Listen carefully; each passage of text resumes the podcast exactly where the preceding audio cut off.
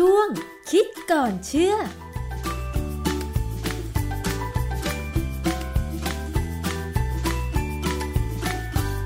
พบกันในช่วงคิดก่อนเชื่อกับ ดรแก้วกังสดานนภัยนักพิษวิทยากับดิฉันชนาทิพไพรพงศ์นะคะ เรื่องของวัคซีนป้องกันโควิด -19 ค่ะ มีข่าวออกมาเรื่อย ๆ เลยนะคะ ส่วนมากก็จะเป็นในทำนองว่า ประเทศโน้นประเทศนี้คิดค้นไปถึงระยะไหนแล้ว ทดสอบ ในระยะไหนแล้วนะคะ เพราะว่าวัคซีนป้องกันโควิด -19 เป็นความหวังของมวลมนุษยชาติเพื่อหยุดยั้งการระบาดค่ะ แต่ว่าคนที่ผลิตวัคซีนป้องกันโควิด -19 เนี่ยควรจะต้องคำนึงถึงมาตรฐานอย่างไรบ้าง ต้องมาฟังเรื่องนี้นะคะ อาจารย์แก้วคะ วัคซีนโควิด -19 ควรมีมาตรฐานอย่างไรบ้างคะครับคือผมก็เข้าไปดูในเว็บขององค์การอนามัยโลกนะ เพราะว่าถ้าเราไม่เชื่อองค์การอนามัยโลกเราจะไปเชื่อใครใช่ไหมก็พบข้อมูลพอสมควรนะนะ ก็มีเขาบอกว่ามีหลักเกณฑ์ต่ำสุดเขาเขาแบ่งออกเป็นหลักเกณฑ์ที่จะต้องเป็นเรื่องเกี่ยวกับความปลอดภัย เกี่ยวกับประสิทธิภาพ เกี่ยวกับความพร้อมพร้อมใช้งาน การนำไปใช้งาน แล้วก็เสถียรภาพค่ะ แล้วเขาจะให้คะแนนอย่างความปลอดภัยหรือ safety เนี่ยเขาให้คะแนนไว้ยี่ห้าคะแนนเลยค่ะ ซึ่งเราจะสังเกตว่าเวลาเขาออกข่าวมาเนี่ยว่าวัคซีนเขาได้ผลไม่ได้ผลเนี่ย เช่น เวลาไปทดลองในคนเนี่ย เขาจะพูดถึงว่ามันทำให้เกิดผลข้างเคียงแบบไหนไหมค่ะซึ่งร้อยทั้งร้อยจะต้องบอกว่าไม่เกิด เพราะถ้าเกิดเขาก็ไม่พูด ถ้าเกิดก็ตกทิ้งไปเลย เลิกค่ะเลิกสนใจกันใช่ไหมเพราะฉะนั้นข่าวที่ออกมาจะบอกว่าปลอดภัยในคนมีผลข้างเคียงน้อยมาก ซึ่งก็ให้ฟังหูไว้หู เพราะว่าจริง ๆ แล้วเนี่ยไอ้ความปลอดภัยเนี่ยเขาจะทดลองในสัตว์ค่ะให้ดูอาการก่อนจากนั้นมาดูในคน สิ่งที่เขาจะมองคือว่าดูว่าไม่เพิ่มการเกิดโรคใด ไม่เกิดอาการใดนะฮะแต่ว่าในเรื่องโควิด -19 เนี่ยน่ากังวลนิดหนึ่งเรามีเวลาดูมันน้อยเหลือเกินค่ะความจริงมันควรจะดูเป็นปีเลยด้วยซ้ำนะฮะอ่าไม่เป็นไม่เป็นไรไม่ไม่ไม่ว่ากันเขาให้ไว้ยี่ห้าคะแนนเลยค่ะยี่ห้าคะแนนจากร้อยคะแนนเนี่ยถือว่าเป็นหนึ่งในสี่นะใช่คราวนี้ประสิทธิภาพหรือภาษาอังกฤษใช้คำว่า efficacy efficacy เนี่ยเป็นภาษาทางเรื่องยาเลยนะฮะเอ่อ efficacy เนี่ยให้25คะแนนเหมือนกันคือหนึ่งในสี่ผล ของวัคซีนที่เลือกใช้เนี่ยมันกระตุ้นระบบภูมิต้านทาน ในระดับที่ป้องกันโรคได้ไหม คือเขาจะดูแอนติบอดีแล้วก็ดูเม็ดเลือดขาวค่ะว่ามันเกิดขึ้นมาหรือไม่ คือในเอกสารของ W- WHO เนี่ยหรือองค์การอนามัยโลกเนี่ยไม่ได้ระบุว่าเม็ดเลือดขาวที่เกิดขึ้นเนี่ยควรจะเป็น memory cell หรือไม่ ซึ่งผมเข้าใจว่าเขาละไว้ในฐานที่เข้าใจ เพราะว่าถ้าวัคซีนไม่กระตุ้น memory cell ซึ่ง memory cell เนี่ยมันคือเซลล์ความจำ ทั้งเซลล์ที่เอาไปสร้างแอนติบอดีใหม่ หรือเซลล์ที่จะสร้างเม็ดเลือดขาวที่จะต่อสู้กับเชื้อได้ใหม่เนี่ย ถ้าทำไม่ได้เนี่ย วัคซีนจะหมดความหมายอืมเพราะฉะนั้นผมเข้าใจว่าเขาละไว้ในฐานที่เข้าใจ แล้วก็เวลาเขาแถลงข่าวก็ไม่เคยพูดอย่างที่เราเคยบอกว่า เราไม่เคยได้ยินเรื่องนี้เลยทำไมเขาไม่พูดถึง memory cell นะ แต่ว่าเอาไม่ว่ากัน เพราะฉะนั้นก็ได้ไป 50 คะแนนแล้วนะ ที่ว่าต้องทำคะแนนให้ได้ค่ะคราวนี้ความพร้อมใช้งานหรือ availability อันนี้ให้ 25 คะแนนเหมือนกันก็คือ1ใน4 อันนี้หมายความว่าวัคซีนนั้นจะต้องผลิตออกมาจนตอบสนองความต้องการของผู้ซื้อได้ ซึ่งเขาจะบอกเป็นร้อยร้อยล้านโดสแสดงเขาอะนะค่ะซึ่งทุกทุกบริษัทเนี่ย ก็จะคุยกันนั่นแหละ แต่พอทำจริงแล้วจะได้หรือไม่ได้อีกเรื่องหนึ่งค่ะนะฮะก็ยี่ห้าคะแนน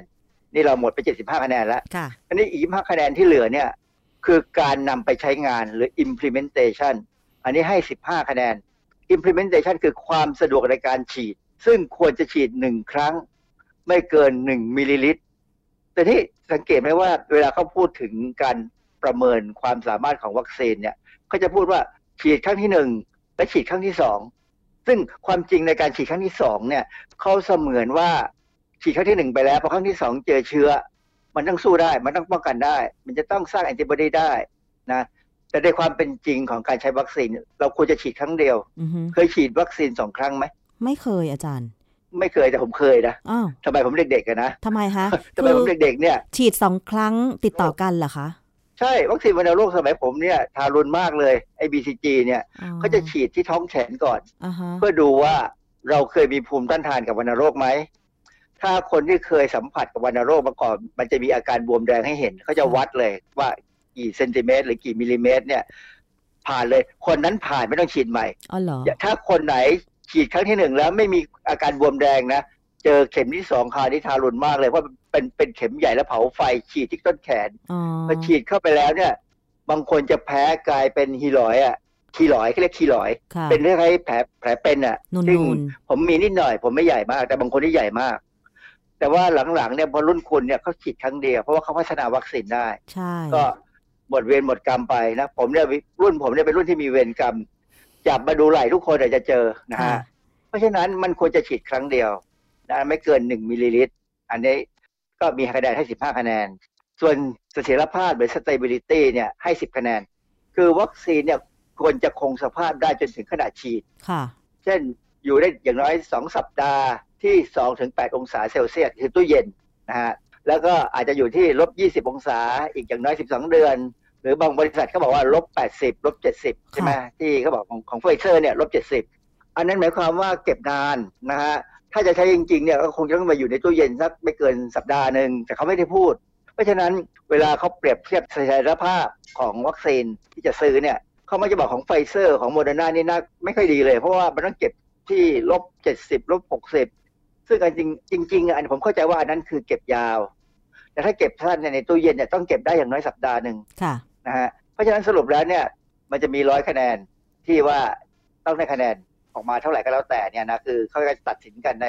ในกรรมการของเขาของแต่ละประเทศ แต่ละประเทศจะเป็นคนประเมินนะ FDA หรืออยเนี่ยจะเป็นคนประเมิน อืมค่ะอ่าคือทุกประเทศก็จะมีเกณฑ์คล้ายๆ แบบนี้ใช่ไหมอาจารย์ ไม่ว่าจะเป็นวัคซีนป้องกันโรคอะไรก็ตาม ควรจะเป็นอันเดียวกันด้วยซ้อืมำคือ WHO เนี่ยเขามีแนวทางให้แล้ว ควรจะทำตามนั้นค่ะ ถ้าทำได้ก็ดีไปนะฮะค่ะ แล้วมันจะเกิดการเข้าข้างกันเองไหมอาจารย์ ถ้าเป็น WHO องค์การอนามัยโลกเป็นคนตัดสินเนี่ยคงไม่เข้าข้าง แต่ว่าถ้าเป็นอยของแต่ละประเทศนะ อาจจะเข้าก็ข้างแล้วได้แต่ว่าจะมีฝีมือแค่ไหนที่จะคุยกับกรรมการได้แค่ไหนคือบางอย่างเนี่ยมันอาจจะได้เกือบหมด แต่บางอย่างอาจจะได้น้อยหน่อยอือฮึคืออย่างอะไรหลายๆอย่างมันก็แล้วแต่บริษัทนะฮะค่ะ แล้วเกณฑ์เท่าไหร่ถึงจะให้ผ่านออกมาสู่เอ่อให้ประชาชนได้ฉีดกันได้ นี่คือปัญหา นี่คือปัญหาเลยในเอกสารของ WHO เนี่ยเขาไม่มีคืออันนี้มันเป็นการประเมินโดยกรรมการ เพราะฉะนั้นเขาจะคุยกันเองอืมคือมันคงดูความจำเป็นหรือดูอะไรนะ คือปกติเนี่ยในเฟสสามการทดลองเนี่ย ถ้าวัคซีนนั้นป้องกันได้เกิน50%เนี่ยก็น่าจะอกน่าจะพอแล้วอืมหมายความว่า คนร้อยคนเนี่ยห้าสิบคนเนี่ยป้องกันสาได้มารถจะพอฉีดเข้าไปแล้วเออป้องกันได้คือ พอฉีดครั้งที่สองเนี่ยภูมิต้านทานมันขึ้นมันสวยงามนะโอ้โหเหมือนกับต่อสู้ได้ แต่จริงๆเราฉีดครั้งเดียว แล้วเราจะต้องไปสู้กับเชื้อนะฮะค่ะเพราะฉะนั้นเกิน 50ก็ดีเพราะฉะนั้นข่าวที่ออกมาโดยส่วนใหญ่จะเกิน 60 ทั้งนั้นแหละอืแต่มันมีข่าวบางอันที่น่าสนใจเช่คืนอะไรวัคะคซีนของของไอ้มีวัคซีนอันหนึ่งของอังกฤษที่เขาทำอะของบริษัทแอสตราเซเนกาอันนี้ทำร่วมกับมหาวิทยาลัยออกซ์ฟอร์ดเขาเขาบอกว่าการทดลองเขาเนี่ยได้ผล 70%ค่ะ แต่มันมีปัญหาพอเขาไปดูรายละเอียดเนี่ยปรากฏว่าบริษัทเนี่ยเขาไปทำการศึกษาในเอ่อในคนเนี่ยในคนอังกฤษกับในคนในบราซิล ทีนี้พอการศึกษาเป็นแบบนี้เนี่ยคนที่เป็นกลุ่มทดลองลบเนี่ยหรือ placebo เนี่ยมันคนละกลุ่มกัน ซึ่งจริง ๆ แล้วนี่เป็นปัญหามากเลย แล้วที่น่ากลัวคือว่าข้อมูลที่ได้มาเนี่ยบอกว่า ทดลองในอังกฤษเนี่ยนะใช้ฟูโดสแล้วก็ใช้คนอังกฤษที่เป็นหนุ่มบ้างสาวบ้างแก่บ้างคลากันไป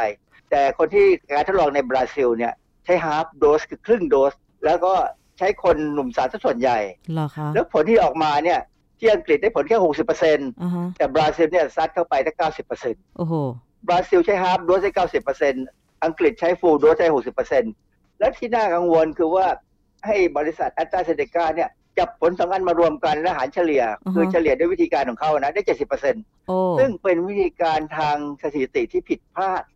สรุปแอสตราเซเนกาตอนนี้ต้องกลับไปทดลองใหม่อ๋อให้ถูกตามโปรโตคอลที่เขาให้กับองค์การอนามัยโลกมั่งให้ไว้อะไรอย่างเงี้ยนะค่ะต้องไปทดลองใหม่ ปรากฏว่าตอนนี้สหราชอาณาจักรหรืออังกฤษเนี่ยสั่งซื้อวัคซีนจากไฟเซอร์ไบโอเอ็นเทคแล้วค่ะกลายเป็นชาติแรกที่ซื้อ ไม่ได้ซื้อจากแอสตราเซเนกาแล้ว ซึ่งเป็นบริษัทในชาติของตัวเอง เออเป็นบริษัทในชาติของตัวเองและที่น่ากังวลนิดๆนะ บริษัทนี้ก็เอามัดจำจาก รัฐบาลไทยไปแล้ว ว้าวแอสตราเซเนกาเนี่ยนะคะ แต่ผมก็ไม่รู้ว่าเขามัดจำจริงรึเปล่านะ เพราะว่ามันข่าวมันออกมาเร็วมากอะนะค่ะมีข่าวว่าเราจะมัดจำแล้วข่าวออกมาอีกวันสองวันก็บอกว่าแอสตราเซเนกามีปัญหาอือฮึเพราะฉะนั้นผมว่าอาจารย์หรือหมอที่อยู่ในเมืองไทยที่เป็นที่ปรึกษารัฐบาลเนี่ยก็คงดูข้อมูลแล้วล่ะว่าจะมัดจำหรือไม่มัดจำแล้วก็รอผลไป เพราะฉะนั้นผลของการทดลองวัคซีนป้องกันโควิด -19 เนี่ยจะเห็นได้ว่าบางบริษัทก็มีปัญหา แล้วทีนี้เราเป็นผู้บริโภคเหรออาจารย์หนึ่งก็ไม่รู้ว่าถ้าบริษัทไหนวิจัยผลิตออกมาได้สำเร็จราคามันจะเป็นเท่าไหร่สองก็คือคุณภาพของมันจะเป็นอย่างไร มันก็หยุดราคานี่ก็อาจจะต้องคุยกันนะ แต่ว่าประเทศที่เขาจะได้ใช้ก่อนเนี่ยเขาคงจะใช้ ผมว่าดีแล้วให้เขาใช้ไปก่อน ดูผลก่อนว่ามันจะเป็นยังไงนะ เราใช้หลังหน่อยก็ได้แล้วคือเราพยายามป้องกันตัวเองด้วยหน้ากาก นะต่อให้เรามีไอ้พวกข้ามาจากพม่า เยอะๆเราเอาหน้ากากป้องกันไว้และอย่าไปเที่ยวในที่อโคจรนะและถึงแม้ไปที่ปลอดภัย เราคิดว่าปลอดภัยเนี่ยไปเที่ยวภูเขาอะไรก็ตามเนี่ยใส่หน้ากากไว้นะฮะเพราะว่ามันอาจจะมีใครมาไอมาจากคนไปเที่ยวตอนนี้หน้าหนาวนะ เป็นหวัดง่ายนะ ผมเองเนี่ยก็คลั่นเนื้อคลั่นตัวนิดหน่อยอยู่เหมือนกันนะค่ะขนาดผมไม่ได้ไปสัมผัสกับใครเลยนะค่ะเออผมอาจจะเป็นหวัดธรรมดานะ แต่ว่าตอนนี้ก็ โดบวิตามินหน่อยละกินวิตามินเพื่อช่วยบ้างช่วยให้ร่างกายเนี่ยมันได้สู้บ้างนะเพราะฉะนั้นพยายามต้องใช้คำว่าอย่ากาดตกนะผมไม่ค่อยไม่ค่อยไม่ชอบคำนี้เลยนะ แต่ว่าเอาว่าเราไม่ใช่นักมวยก็กาดอย่าตกก็แล้วกันนะค่ะ เออมันจะได้รอวัคซีนไปก่อน แล้วผมก็คงเป็นกลุ่มสุดท้ายที่จะฉีดวัคซีนที่มาเมืองไทยเพราะผมไม่ผมไม่ค่อยชอบฉีดวัคซีน ผมชอบป้องกันตัวเองมากกว่า อืมค่ะ กินอาหารให้ครบออกกำลังกายให้ดี นอนให้พอ ผมนั้นทานเราก็จะขึ้นมาเองแหละค่ะ โดยเฉพาะการไปอยู่ในที่ชุมนุมชนแออัดเนี่ยนะคะ ดิฉันเห็นบางที การที่เราไม่ระวังตัวเช่น เวลาไปเข้าคิว ซื้ออาหารตามห้างตามร้านค้าต่างๆเนี่ยบางคนแบบกลัวจะไม่ได้ซื้ออาหารอาจารย์ กลัวจะไม่ได้ของพยายามเบียดเบียดเบียดคนอื่น ซึ่งถ้าใครมาเบียดด้านหลังดิฉันนะดิฉันจะหลีกให้เขาไปก่อนเลย เพราะว่าเป็นคนที่มีความระแวงอาจารย์ ผมผมไม่มีปัญหาเรื่องนี้เลยนะ เพราะผมจะเลือกร้านที่ไม่มีคนกิน ผมยอมกินอาหารไม่อร่อยได้ได้เร็ว ไม่ใช่เฉพาะร้านอาหารไงการไปซื้อร้านอาหารหรือว่าศูนย์อาหารอย่างเงี้ย บางทีเห็นละว่าเคาน์เตอร์นั้นไม่มีคนกำลังรออาหารอยู่ไปซื้อจ่ายตังค์รอจ่ายตังค์เงี้ยแล้วมีใครก็ไม่รู้เดินมาเบียดข้างหลังเพื่อที่จะเข้าให้ถึงอาหาร อะไรอย่างเงี้ยอาจารย์ ซึ่งในใจก็แอบคิดว่า ทำไมคนนั้นไม่รอให้เรารับเงินทอนเสร็จแล้วค่อยไปสั่งอาหารกับพนักงานละ่ะทำไมต้องมาเบียดเราอะไรประมาณนี้วิธีแก้ง่ายๆนะฮะถือร่มไปด้วยแล้วก็หนีไปที่รักแร้ให้มันปลายมันไปข้างหลังเขาจะเข้าหลังเราไม่ได้ เออหนีไปรักแร้เนี่ยด้านโผล่ไปสักครึ่งเมตรเนี่ยเขาก็ได้เข้าด้านข้างไงอาจารย์ ก็แล้วก็หันข้างให้เขาคือพยายามให้เขารู้ว่าเราต้องการให้เขาเว้นระยะโซเชียลดิสทันซิ่งเออเว้นระยะ หันไปบอกเลยว่าคุณต้องเว้นระยะนะตอนนี้ ไม่งั้นเดี๋ยวรอบสองมาแล้วใครจะรับผิดชอบค่ะ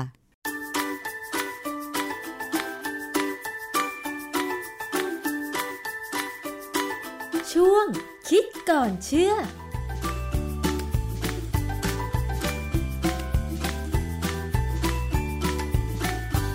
และนี่ก็คือช่วงคิดก่อนเชื่อกับ ดรแก้วกังสดานนภัยนักพิษวิทยานะคะ ขอบคุณสำหรับการติดตามรับฟังรายการภูมิคุ้มกันรายการเพื่อผู้บริโภคสำหรับวันนี้ค่ะ หมดเวลาลงแล้วดิฉันชนะทิพไพรพงศ์ต้องลาไปก่อน สวัสดีค่ะ ติดตามรายการได้ที่ www.thaipbspodcast.com แอปพลิเคชัน Thai PBS Podcast หรือฟังผ่านแอปพลิเคชัน Podcast ของ iOS Google Podcast Android Podbean SoundCloud และ Spotify ติดตามความเคลื่อนไหวของรายการและแสดงความคิดเห็น โดยกดถูกใจที่ facebook.com/thaipbspodcast